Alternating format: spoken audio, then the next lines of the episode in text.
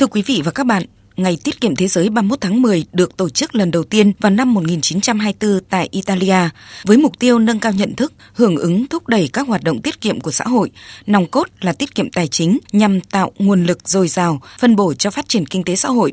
Năm 2016, lần đầu tiên Việt Nam tổ chức các hoạt động hưởng ứng ngày lễ này với chủ đề Tiết kiệm hôm nay, tươi sáng ngày mai –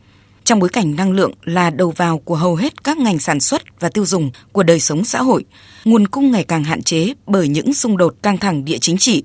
Việc chuyển đổi năng lượng theo hướng xanh gắn với tiếp cận công bằng, đòi hỏi giá năng lượng phải đáp ứng được khả năng chi trả của đại bộ phận người dân. Tiết kiệm trong tiêu dùng năng lượng được coi là một giải pháp quan trọng đáp ứng mục tiêu này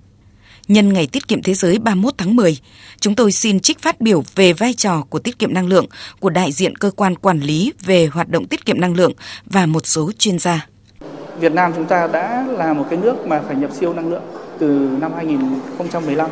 và hàng năm thì chúng ta vẫn đang phải nhập khẩu các cái dạng năng lượng sơ cấp cho phát điện phục vụ cho phát triển ờ, kinh tế và trong thời gian tới từ nay đến 2030 thì dự kiến là cái tỷ lệ năng lượng nhập khẩu nó sẽ tăng dần lên. Tức là cái sự phụ thuộc của chúng ta vào cái năng lượng sơ cấp để nhập khẩu nó sẽ tăng lên. Thì do đó là chúng ta cũng cần phải có những cái phương án, những cái kịch bản để giảm thiểu được cái sự lệ thuộc của quốc gia vào cái nguồn năng lượng nhập khẩu, giúp cho chúng ta là tăng cao được cái khả năng tự chủ về an ninh năng lượng. Thì chúng tôi muốn gửi cái thông điệp đến tất cả người dân, cộng đồng, các doanh nghiệp và toàn xã hội về việc là nâng cao ý thức và nâng cao cái trách nhiệm tuân thủ pháp luật về sử dụng năng lượng tiết kiệm và hiệu quả để làm sao chúng ta sử dụng có trách nhiệm và hiệu quả cái nguồn tài nguyên năng lượng quý giá của quốc gia. Tiết kiệm và hiệu quả năng lượng đóng một vai trò rất là quan trọng trong chuyển dịch năng lượng cũng như phát thải nhà kính. Phải coi tiết kiệm năng lượng là một trách nhiệm, nghĩa vụ đối với đất nước. Tiết kiệm năng lượng chúng ta biết là một trong những yêu cầu quan trọng và cơ bản nhất để có thể thực hiện được các cái cam kết ví dụ như net zero mà chính phủ cam kết tại cái COP 26 cũng như là thực hiện cái yêu cầu như là đã nêu trong nghị quyết 55 của Bộ Chính trị. Cái tiết kiệm năng lượng, cái việc sử dụng năng lượng hiệu quả nó luôn luôn phải được duy trì bởi vì ảnh hưởng đến túi tiền. Mình không tiết kiệm thì mình sẽ ảnh hưởng đến các cái hoạt động tài chính của mình. Do đó nên là cái việc sử dụng năng lượng tiết kiệm hiệu quả đó là trách nhiệm trách nhiệm của mình đối với hoạt động sử dụng năng lượng tiết kiệm hiệu quả và trách nhiệm với tương lai của chính chúng ta nữa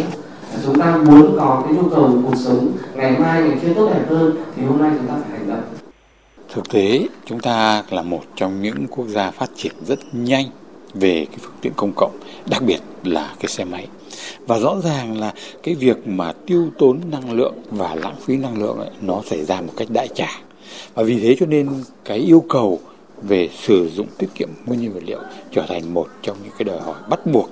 đối với không chỉ sản xuất kinh doanh mà trong cái đời sống xã hội. Vì cái lượng tiêu dùng trong đời sống xã hội nó cũng cực kỳ lớn.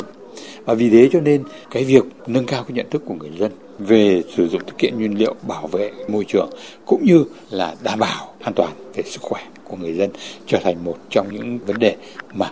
cần được các cơ quan truyền thông cũng như chính phủ quan tâm để từ đó góp phần tiết kiệm nguyên nhân vật liệu, phát triển cái giao thông công cộng và đặc biệt là phát triển nếp sống văn minh đô thị để từ đó góp phần đảm bảo cái môi trường xanh sạch và an toàn cho cái cuộc sống trong tương lai của chúng ta.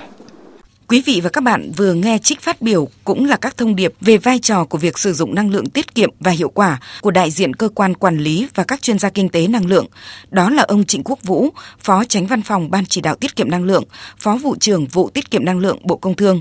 Ông Chu Bá Thi, chuyên gia năng lượng cao cấp Ngân hàng Thế giới tại Việt Nam. Ông Hà Đăng Sơn, Giám đốc Trung tâm Nghiên cứu Năng lượng và Tăng trưởng Xanh,